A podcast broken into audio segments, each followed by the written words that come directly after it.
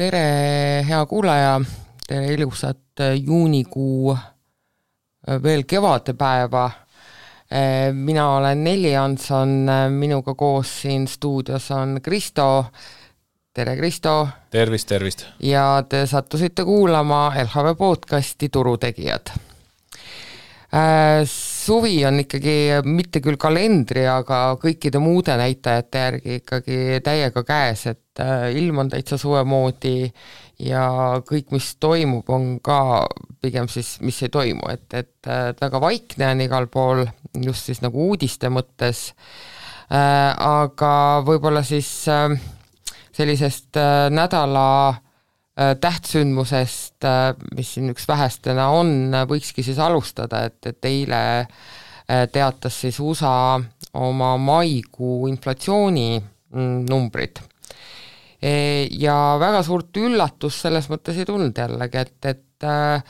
visalt, aga tasapisi äh, inflatsioon ikkagi kahaneb USA-s. jaa, noh, kui me räägime nüüd sellisest äh, headline näitajast või niisugusest põhilisest inflatsiooni näitajast, siis see numbri mõttes kahaneb päris hooga kohe, et mm, äh, nojah, see oleneb jälle, millega sa võrdled, eks ole, et kui sa nüüd eelmise aastaga võrdled, et siis on täitsa ju pooleks kukkunud see inflatsioon. ja, ja, ja noh, ta ka selles mõttes tempo mõttes, et kui kui siin aprillis oli äh, inflatsioon vist neli koma üheksa protsenti, kui ma mäletan äh, peast, siis nüüd siis on neli protsenti see nii-öelda aastane inflatsioon. Äh, ehk et noh, päris märkimisväärne vähenemine, eks. aga, aga jah, sellises äh, ütleme siis kuises lõikes, et äh, kui jätame nagu kõrvale need, need hinnatõusud, mis seal aasta aega tagasi niimoodi hüppeliselt toimusid, et seda, seda võrdlusbaasi nagu natukene teisest, teisiti vaadata, et siis on tõesti see see inflatsiooni taandumine noh, endiselt üsna visa, on ju, et uh, -huh. et midagi äh, selles mõttes ähm, noh, samas ka midagi üllatuslikku seal ei olnud, et eks need komponendid on, kõik on äh, endiselt äh, täpselt samad, nagu nad ikka olnud on, et see, et nüüd hinnad siis või hinnakasv nagu pidurdus, on, on suuresti endiselt energiahindade teema, et mis, mis siis äh, mis siis nagu öeldakse, et mis läheb üles, peab ka alla tulema, eks, et, et kui alguses energiahinnad vedasid selle inflatsiooni ülesse, siis eh, nüüd nad on alla tulnud ja, ja avaldavad siis teistpidist mõju. ja teisest küljest siis on ka see ehm, noh, mis ka meil Eestis siin hakkab nüüd toimuma järgmistel kuudel, et et see võrdlusbaas hakkab päris tugevat mõju niimoodi, sellist hüppelist mõju nagu eh, avaldama et ka selle tõttu siis see inflatsioon mais ähm, USA-s aeglustus äh, päris tugevalt. aga, aga noh, kui, kui nüüd jätame kõrvale need ähm, energiahinnad, mis on äh, üsna sellised volatiilsed ja ei noh, ei sealt mingit sellist stabiilsust otsida pikemas perspektiivis võib-olla ei tasu, ja ka toiduhinnad ja vaatame siis seda alusinflatsiooni, mida ka siis äh, noh, ütleme, Föderaalreserv oma rahapoliitiliste otsuste tegemisel äh, vaatab, äh, samamoodi Euroopa Keskpank jälgib alusinflatsiooni väga, väga pingsalt, eks. et ehk siis nende kaupade hinnakasvu, mis, mis nagu rohkem sellist, sellistest sisenõudlusest võib-olla on, on mõjutatud või, või inimeste, mm, inimeste siis või majanduse tegelikust käekäigust siis äh, seal see, see taandumine või see hinnakasvu aeglustumine oli veelgi visam, et, äh, et et tava, tava või selle peavoolu näitajaga siis äh, võrreldes alusinflatsioon on, on tüki maad kõrgem ja, ja oli mais viis koma kolm protsenti USA-s noh, me just ka eile arutasime, et, et USA-s on inflatsioon neli protsenti, et, et siis naersime, et seal pole nutta midagi enam ju, neli protsenti on väga hästi. jah, et ühest küljest on tõesti, aga, aga, aga noh, ma ütlen, et see, see alusinflatsiooni jätkuvalt selline kõrge tase, kui neid graafikuid ka vaadata, siis siis see, see peanäitaja on tõesti nagu Ameerika mägedel niimoodi läinud kiiresti üles ja kiiresti -huh. alla tulnud, aga alusinflatsioon on, on, liikus üles aeglasemalt, eks, ja, ja nüüd ta tuleb ka alla. väga aeglaselt mm alla tagasi, et, et seal äh, siis aprilliga võrreldes äh, oli, oli null koma neli protsenti alusin-, alusinflatsiooni mm -hmm. kasv, et mis on noh, tegelikult ikkagi aasta peale pikendades seda tempot, see teebki sellise ligikaudu viieprotsendise hinnakasvu tempo, et mis on noh, ikkagi selgelt kõrgem siis Fedi poolt seatud eesmärgist. Ja vot rääkides Fedist, eks ole, et, et järgmine selline eredam hetk börsidele saabubki siis täna õhtul, kus siis Fedi, toimub järjekordne Fedi istung ja peale siis nüüd eilset äh, inflatsioonimumbrite teatamist äh, äh, prognoosid siis äh, selles osas, kas Fed äh, tõstab intressi edasi või paneb pausile, tõusid siis, ütleme, futuurid tõusid siis üheksakümne viie protsendilise tõenäosuse juurde, et, et homme teatab Fed siis pausile panekust ja juuli kohtumise osas tõusis tõenäosus äh, nagu siis pausi poolt äh, kolmekümne viiele protsendile. Jah, et kokkuvõttes ikkagi nagu nähakse, et siit me veel läheme edasi, eks? No selle kardetakse jah seda, et, et või noh, mitte kardetakse, prognoositakse seda, et, et nüüd tä-, see eilne äh, inflatsiooni teema ei muuda tänast Fedi istungi sisu. Ehk siis täna on tõenäosus, et, et Fed tead, noh, Fed ei tõsta intressi, aga, aga seal on nagu jah, variant, et seda tehakse ikkagi juulis veel jaa, eelmisel nädalal tegelikult ju tulid ka USA tööturu kohta andmed välja, mis ka näitasid jällegi sellist ähm, noh, toetasid nagu Fedi seda pausi, pausi mõtet, et ähm, sest noh, tööturu näitajad olid veidi kehvemad äh, oodatust, äh, siis esmaste töötusetaotluste või nende toetuse, töötutoetusse taotluste arv oli, äh, hüppeliselt kasvas. Ja, ja noh, üldse tundus, et natukene nagu siis see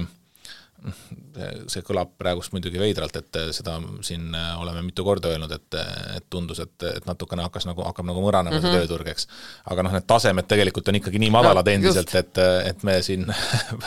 luubi all nagu põhimõtteliselt vaatame neid muutuseid, eks. aga..., et, et noh, tegelikult kui sa tervikuna nagu vaatad või kas või ajaloolises kontekstis vaatad, siis me ikkagi räägime väga tugevast tööjõuturust. jaa, absoluutselt. aga noh, et, et ütleme, et jah, see momentum nagu on tõesti selline, et see turgude poolt öö, oodatud selline selge nagu noh, pausi ootus et see nagu noh, sellel on oma sisu sees, et ähm, aga noh, ma ütlen veel kord, et see inflatsiooni näitajad, et noh, seal see põhinäitaja neli protsenti, noh, see on üks asi, aga teine teema on see alusinflatsioon, eks, et, et see, see ikkagi ei ole nagu no seda ma nagu, sellele ma ka viitasin, et, et see on nagu selline, mis ikkagi äh, nagu väga visalt ikkagi murdub. just, just, ja, ja noh, eks see võib-olla siis ka tähendab seda, et, et me siin äh, ikkagi ettevaates veel äh, veel äh, ühte või kahte äh, sellist intressitõusu näeme, et ähm, eks, eks siis, eks siis tulevik, äh, tulevik näitab meile seda. jah, et, et targemaks, juba natuke targemaks saame me juba täna õhtul selles osas, aga sellega siis need keskpanga istungid ei piirdu, et, et homme on Euroopa Keskpanga istung ja seal ei ole vist üldse seda lootuse poegagi, et, et Äh, nad midagi, kuskil mingi pausi teeksid? no seal on jah, äh, küll nii turuootused äh, kui ka keskpankurite endi sõnavõtud kõik ikkagi viitavad sellele, et seal tõstmisega jätkatakse ja, ja, ja selles mõttes seda pausi nüüd siit üle ei kanta, et et ja noh, eks ka int-, või need inflatsiooni näitajad on Euroopas endiselt veidikene kõrgemad, kui nad on USA-s ja, ja intressitasemed on madalamal et noh, selles äh, kontekstis nagu on ka loogiline, et ähm, et meil on nagu siinpool, siinpool ookeanit veidikene veel tööd vaja teha, et äh, siis USA-le järgi jõuda või, või selles, ütleme siis sellises rahapoliitilises tsüklis nagu ähm, järgi jõuda samale tasemele. aga mm, kui me nüüd räägime sellest, mis on siin turuootused, siis äh, ütleme siis nii, et, et turu meeleolu on läinud äh, viimaste kuudega ikkagi oluliselt helgemaks ja me oleme siis tegelikult ka sisenenud ametlikult pulliturule. et äh, SB viissada on siis äh, noh, nii nagu äh, nii nagu nii-öelda tehniliselt hinnatakse karuturule sisenemist, ehk siis äh, karuturule sisenetakse äh, siis, kui äh, indeks on oma viimasest tipust kukkunud kakskümmend protsenti ja täpselt sama loogika alusel toimub siis ka nii-öelda tehniliselt äh, pulliturule sisenemine, kui kui indeks on oma viimasest põhjast tõusnud kakskümmend protsenti ja, ja SB viiesaja indeks täpselt seda teinud ongi, ehk siis tõusnud oma eelmise aasta ok oktoobri põhjadest üle kahekümne protsendi tänaseks päevaks, nii et mm, karuturg kestis meil siis selle järgi kakssada nelikümmend kaheksa kauplemispäeva ja oli pikim selle, selle indeksi pikim karuturg alates tuhande üheksasaja neljakümne kaheksandast aastast. ja kahekümne kolmandal aastal, ehk siis käesoleval aastal on SB viiesaja indeks tõusnud kolmteist protsenti täitsa uskumatu, et, äh, et see oli nagu pikim karuturg, tegelikult ei olnud ju siin no, midagi nii väga pikka. tuhande üheksasaja neljakümne kaheksandast aastast, et, et sinna ette jäid aasta. jah, meil sinna ette jäid igasugused äh, äh, suured ja väiksed depressiooniajastud, et äh, et aga jah äh,, selles mõttes on küll uskumatu, sest et äh, ma ütlen ausalt äh,, minul ikkagi ei, kordagi ei tekkinud seda tunnet, et, et me oleme nagu sellisel tõsisel karuturul, et jaa, loomulikult siin aasta lõpus äh, oli turg päris punane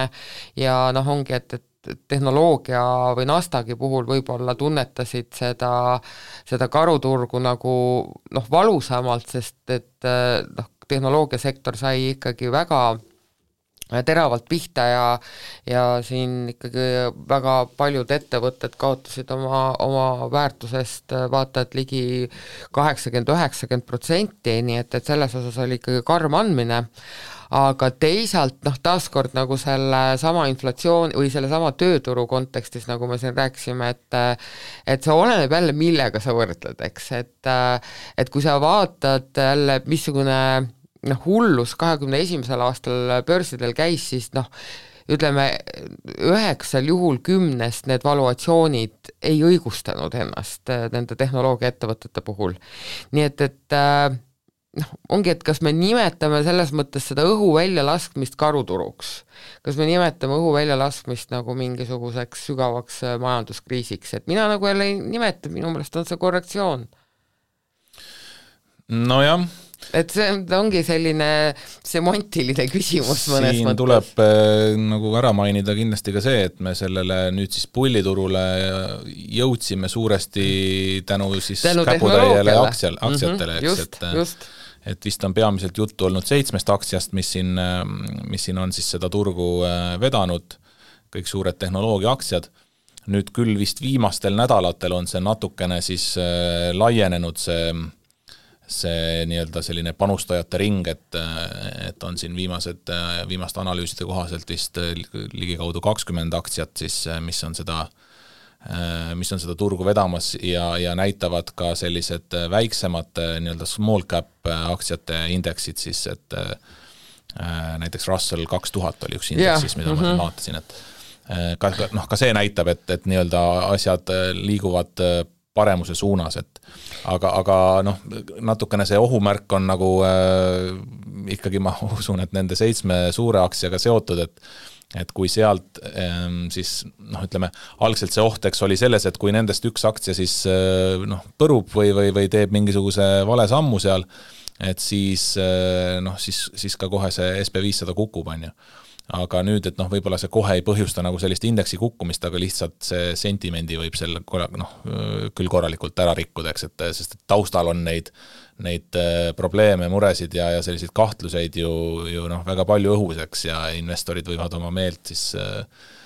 päris kiiresti ka muuta. no igal juhul praegu on see meelemuutus toimunud küll ainult positiivses suunas, ja, ja just see investor, just väikeinvestorite sentiment, ütleme mingi küsitluste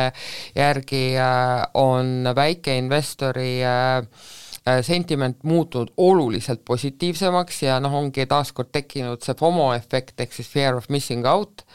Ja, ja ka suured fondid äh, äh, ikkagi äh, hakkavad äh, ettevaatlikult äh, börsidele tagasi liikuma. Äh, ja noh, seda on ka näha, eks ole, et, et kuskilt keegi peab ju neid aktsiaid ostma, on ju, nii et, et äh, et äh, ja, ja noh, tegelikult ka Wall Street äh, ehk siis nii-öelda tarkraha on äh, võtnud ka sellise, äh, vähemalt selle aasta osas sellise positiivsema hoiaku ja näiteks äh, Goldman Sachs on tõstnud siis SB viiesaja aasta lõpu äh, sihthinda nelja tuhande pealt nelja tuhande viiesaja peale. nii et äh, ikkagi äh, selline noh, ütleme, võiks öelda, et konsensuslik äh, seisukoht äh, praegu on ikkagi see, et me oleme põhjast läbi käinud. et hakkavad nagu mõistusele tulema, et äh, kui siin me eelmise aasta lõpus siin tegime oma ennustusi, siis kui ma nüüd mäletan õigesti, siis me tegime suhteliselt turupõhjas need ennustused. jah, et siis emb-kumb meist nüüd pakkus kuskile kas neljasaja kahekümne või, või, või siis nelja tuhande kahesaja juurde seda äh, tead, ma ei taha seda isegi vaadata mitte sellepärast. ma siin praegust niimoodi huupi meenutan, et et aga noh, ühesõnaga, et hakkavad nagu meie, meie lainele tulema ka, ka siis Goldman Sachsi analüütikud, kui naljaga pooleks öeldud aga tegelikult sellega seoses, kogu nende teemadega seoses on meil tulnud ka lugeja küsimus, et, et võib-olla ongi see hea siia vahele nüüd torgata, et et, et lugeja on noh, küsinud, et arvestades, et äh, SB viiesaja rallit on vedanud seitse suurimat tehnoloogiaettevõtet, siis äh, mida te arvate, et kauaks seda rallit jätkuda veel võiks? või ongi nii, et, et väiksematel võtab lihtsalt suurematel järgi jõudmine rohkem aega ning mitmeaastane, mitmeaastane pulliturg on alanud? et kõik on siis jah, nagu spekuleerimise tasandil, et, et aga et mis meie arvame, eks, et et ma võib-olla selle mm, vastu, küsimuse niisuguse esmase vastuse annangi mingisuguse ajalooliste näitajate põhjal, et äh, üldiselt on nii, et kui äh,, kui me pulliturule nagu siseneme, et, et siis äh, siis järgneb tavaliselt sellele ka äh, päris korralik äh, ralli, ehk siis äh, kui me nüüd läheme jälle taaskord tagasi sinna kuskile äh,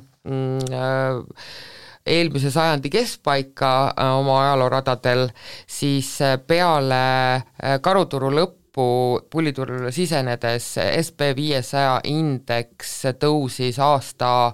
ajaga üheksakümmend kaks protsenti nii et, et kui me nüüd äh,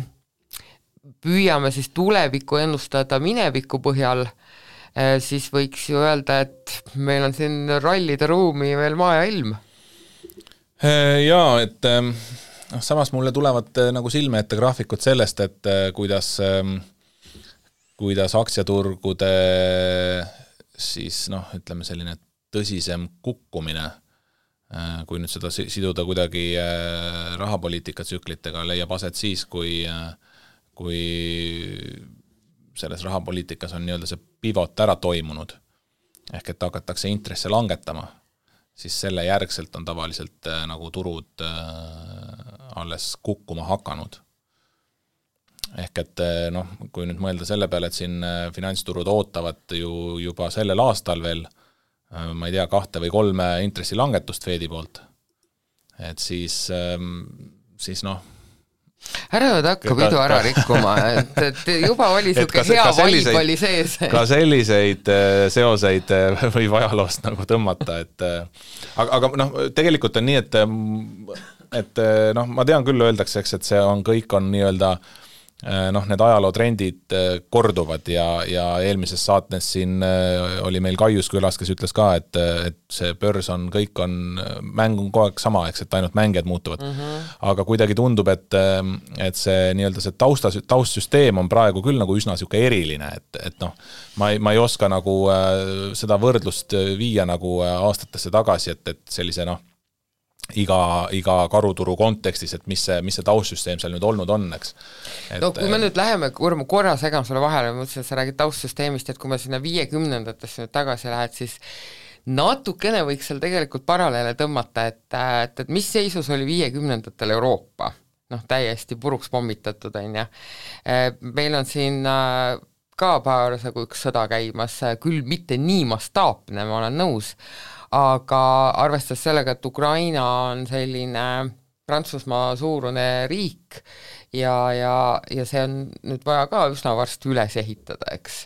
et nagu mõned paralleelid äh, isegi leiaks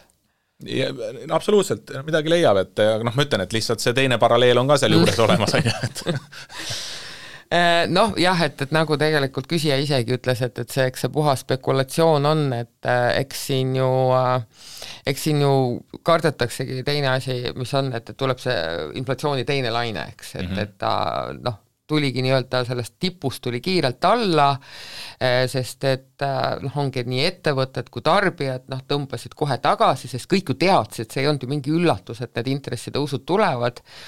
aga noh, nüüd ongi, et, et aasta otsa on nagu selle suure paugu ootuses noh, nii-öelda kuidagi seal äh, kivi all nagu passitud, eks, ja, ja paremaid aegu oodatud,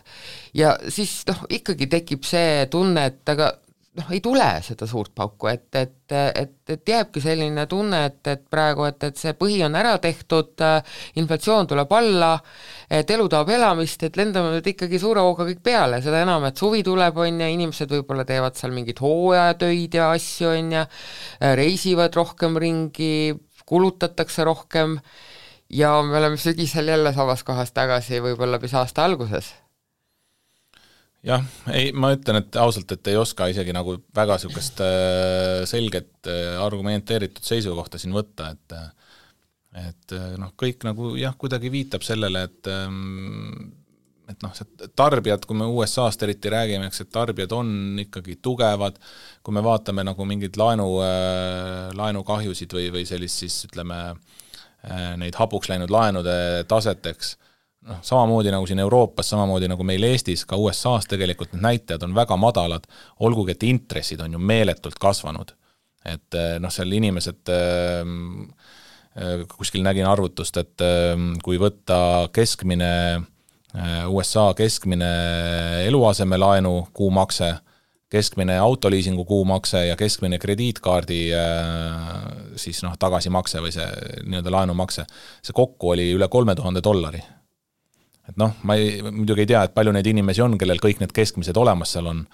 aga, aga noh, need laenukulud on metsikult kasvanud ja endiselt eh, siis eh, noh, seda, seda hapuks läinud laenude kasvu nagu sellises mahus ei ole nähtud. ehk et tarbijatel nagu raha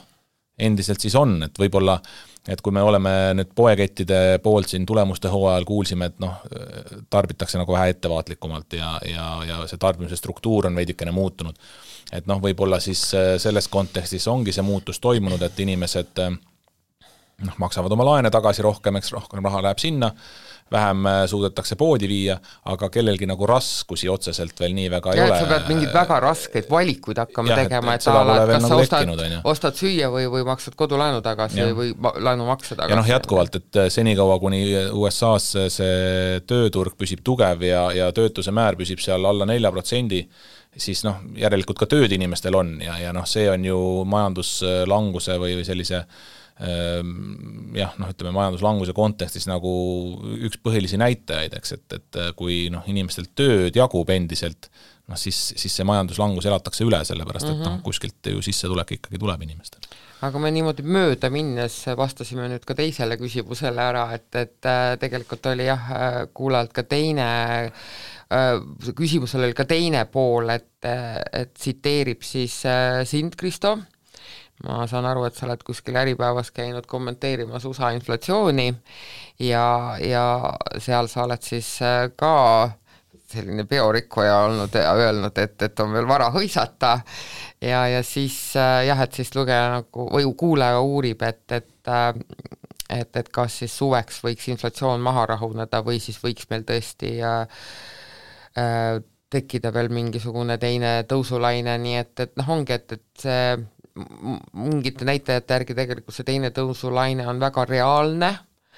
äh,, aga noh aga ma arvan, et see teine tõusulaine, kui ta tekib, et ta ei teki nüüd siin nii kiiresti, jah. täpselt. et sellega on nagu natukene aega. jaa, aga noh, on ka muidugi äh,, on väga väga reaalne on tegelikult see, et, et see ralli ikkagi äh, sügisel võtab hoogu maha. sa mõtled nüüd siis seda tururalli, tururallit, jah ja.?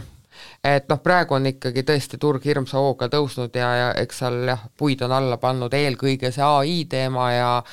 ja, ja, ja siis äh, suured tehnoloogiaettevõtted on sellest siis äh, nii-öelda hoogu juurde saanud ja kõik teised on selle tuulega ka natuke kaasa lennanud et, et aga on jah, ma ei usu, ma, ma ütlen, mina nagu praegu ütleks seda, et, et ma ei usu, et, et me sellise, sellise hooga nagu aasta lõpuni äh, välja paneme. Ei leia enam kiiresti nüüd üles siin äh, oli, oli üks hea võrdlus toodud, mul tuli meelde, kui sa rääkisid siin ennem sellest, et kas see oli meil siis karuturg või niisugune õhu väljalaskmine mm, -hmm. et, et nüüd siis lakke hüpanud Nvidia äh, aktsia kohta olid toodud siis need äh, sellised äh, valuatsioonid nagu, et mis, mis tasemetel see kaupleb.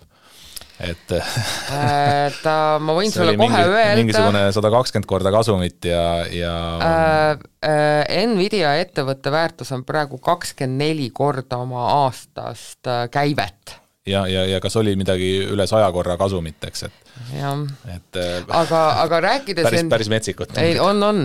selles osas noh, ma ütlen rääkimata sellest, et äh, kiibitootja on triljoni firma, eks ole, et noh, see juba iseenesest ütleb üht koma teist.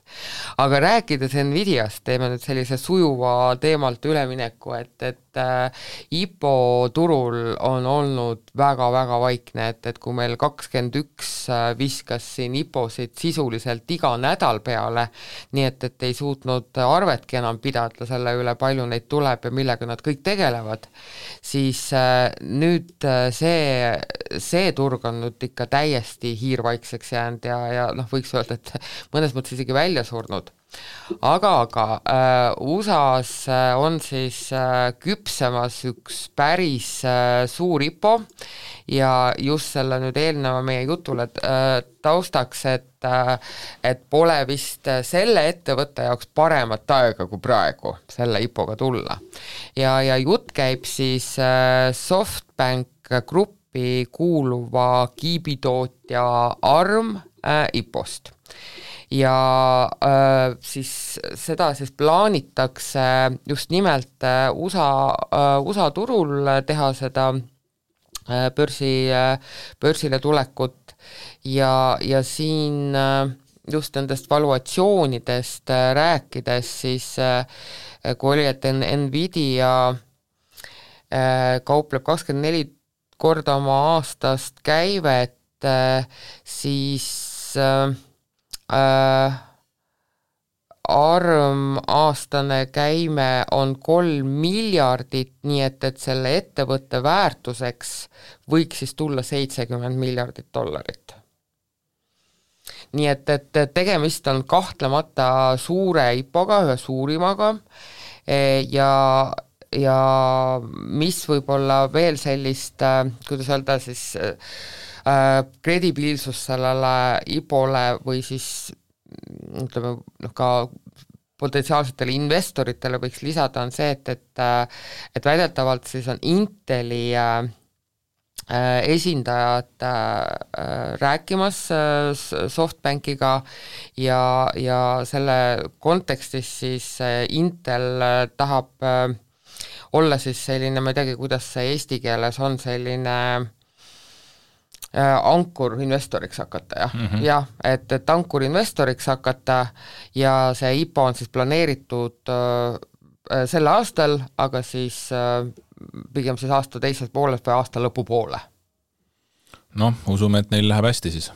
no praegu usume on äh, kiipide turg on ikka hot-hot-hot, eks ole, ja, ja selles mõttes äh, ajastus oleks väga hea, et, et äh, kõik, kes nüüd Nvidia rongist on maha jäänud, et, et ilmselt tahaks siis sinna armrongi peale hüpata, et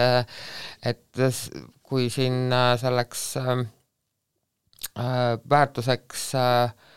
kuskil seitsekümmend miljardit äh, ja Nvidia on triljon, siis sealt oleks veel ülespoole sõitu kõvasti et eh, ühesõnaga jah, selles mõttes nagu äh, on, on jah, vähemalt äh, äratab vähemalt ajutiselt siis selle IPO-turu meil ka mm, sellisest koomast äh,, koomast ellu. aga meil oli endal ka siin väike IPO. jah, ma ei tea, kui paljud inimesed on õnnelikud, kes selle rongi peale hüppasid jah, et, et Grab to, Grab to go Grab oli jah, jah. Ja, oli, äh, see oli küll mitte põhinimekirja, vaid siis First Northile, mis on siis Balti äh, börsi alternatiivturg, oli meil siis ka IPO, mis, mille märkimine juba ei läinud vist väga libedalt, eks et märkimishind oli meil üks kakskümmend üks ja märgiti täis ainult äh, kakskümmend kaheksa protsenti. kakskümmend kaheksa protsenti, nii et, et isegi mitte poolt, äh, mis noh, iseenesest äh, väga hästi, eks ole, illustreerib kogu seda investor sentimenti, mis ikkagi praegu on, eriti, eks ole, Baltikumis, sellepärast et ongi, et kui me kui meil juba niisuguseks ajaloo meenutamiseks siin läks, nostalgitsemiseks, siis aasta aega tagasi äh, oleks äh, nii väikese kaasamismahu puhul see ilmselt äh, viiekordselt täis märgitud ja kedagi väga ei oleks huvitanud ka, millega see ettevõte tegeleb et, et see oli juba puhtalt kas või siis spekuleerimise eesmärgil, et, et äh, seal juba kuidagi oli reegliks saamas see, et, et kui äh, raha kaasamismaht oli väga väike, siis märgiti see kümnekordselt üle ja siis oli äh, lootust, et see aktsia avaneb sada protsenti kõrgemaleks. ja siis saab kiirelt, kiirelt maha lükata need aktsiad. aga mis nüüd juhtus?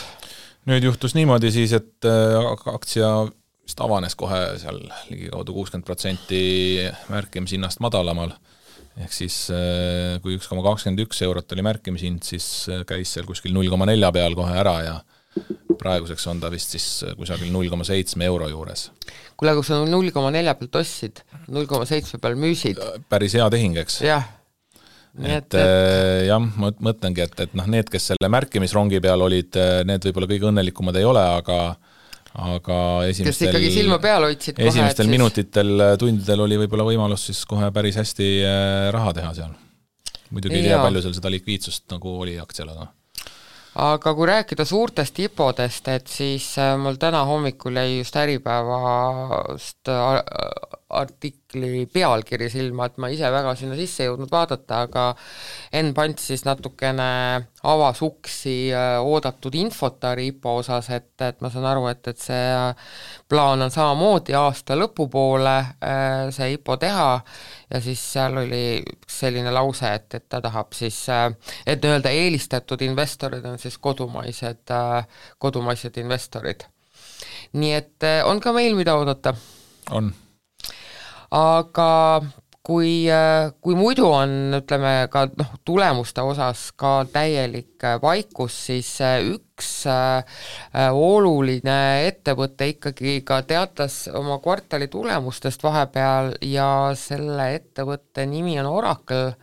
mis on siis ka tegelikult tehnoloogiasektori kontekstis äh, päris oluline tegija. Ja Äh, äh, ettevõte siis teatas tegelikult väga headest tulemustest, aga mis siis võib-olla rõhutada selle äh, tulemuste juures või pigem nagu selle konverentskooli juures, et mm, ettevõtte esindaja siis rääkis noh, inglise keeles väljendada huge demand, ehk siis väga suur nõudlus kõikide pilve ja ai-ga seotud toodete osas mis siis muidugi rõõmut-, rõõmustas äh, investoreid, et aktsiahind tõusis seal ka minu meelest äh, kuus-seitse protsenti, nii et, et äh, et, et selles osas noh, siis võlusõna muidugi võlusõna lasti ka lendu, et, et ettevõte mainis siis ka Nvidiat suurte klientide hulgas nojah, praegu tundub, et vist äh, ükskõik, kes siis oma investoritega räägib, siis äh, kuidagi tuleb mainida ai seda sinna sisse suruda. jah, et ja., et, et siis on nagu pooled mured kohe lahendatud. just, siis keegi enam edasi ei kuule, et, et ainuke asi, mis ma kuulsin, oli ai ja rohkem ma edasi ei kuulanud et, et äh, jah, et, et selles osas ka täitsa sellised äh, korralikud tulemused, aga nendest olulisem siis just nimelt see prognoos, et, et et, et nõudlus on väga-väga suur, eriti just ai-ga seotud teenu-, teenuste ja toodete puhul. aga äh, ega rohkem väga palju nagu rääkida ei olegi siin, et äh, ma küll käisin Nelile siin veel mitmed teem-, mitmed teemad välja, et äh, et siin äh, Itaalia pikaaegne peaminister Silvio Berlusconi lahkus meie hulgast ja jah, ma mõtlesin, et Kristo meele heaks ma ütlesin, et ma, ma need podcasti lõpus siis Kristo välja pakutud uudiskünnist ületanud teadaannet ka eetris maha ütlen, ehk siis kolm olulist sündmust toimus eelmine nädal veel, suri Itaalia pikaajaline peaminister peaminister oli peaminister, eks ja. ole, Silvio Berlusconi, siis George Soros, keda süüdistatakse ka enamus maailma hädades. no kõiges praktiliselt, no, jah. sisuliselt äh, kõiges, aga võib-olla ta kõige kuulsam on siis äh, Briti naela kukutamise eest, mis ta siis kaheksakümnendatel äh, korraldas ja, ja põhilise oma sellise varanduse nagu ka teenis äh,. Aga tema siis äh, astub siis ka areenilt äh, maha ja andis oma ettevõtte juhtimise oma pojale üle And last but not the least, Novak Djokovic võitis kahekümne kolmanda suure slam'i tiitli. ja sai sellega siis kõige edukamaks meestennisistiks. tennisistiks maailmas, just. jah, et kui need teised teemad on, noh, ei olegi nagu siin meie saate kontekstis äh, üldse huvitavad, siis see äh, tegelikult see Sorose tagasiastumine on selline, sellest vaatenurgast just põnev, et et huvitav, mis nüüd siis saab äh, sellest äh, noorest Sorosest, et kas kogu see maailma äh, konservatiivide viha vanemate kandub, kandub tema peale edasi. ja vanemate patud nuheldakse kõik laste kaela, nii et et eks seda näeme siin nüüd järgnevate aastate jooksul siis ilmselt, et jah, eks tal on kui, kui noh, tundub, et nagu eeldused selleks on olemas, sest et ta ise on nagu välja öelnud, et ta on oluliselt niisugune nagu poliitilisem ja, ja noh, poliit-, poliitikas nagu aktiivsem inimene kui, kui tema isa, et et sealt siis noh, kui vaated jäävad samaks, siis ilmselt, ilmselt ka need patud kantakse kõik talle edasi. Noh, aga siis on endiselt kedagi vähemalt süüdistada, selles mõttes, et peaasi, et iseennast ei pea süüdistama, et, et et, et kui Sorost ei oleks olemas, tuleks ta välja mõelda. aga siis tõmbamegi siis sellega ka tänase podcasti äh, otsad kokku, kui teil äh, päikesepaistel pesitamisest aega üle jääb, siis äh, kirjutage kindlasti meile, küsige küsimusi ikka sellel samal aadressil turutegijad.lhv.ee äh, mina olen Nelli, minuga koos siin stuudios oli Kristo ja te kuulasite LHV podcasti Turutegijad.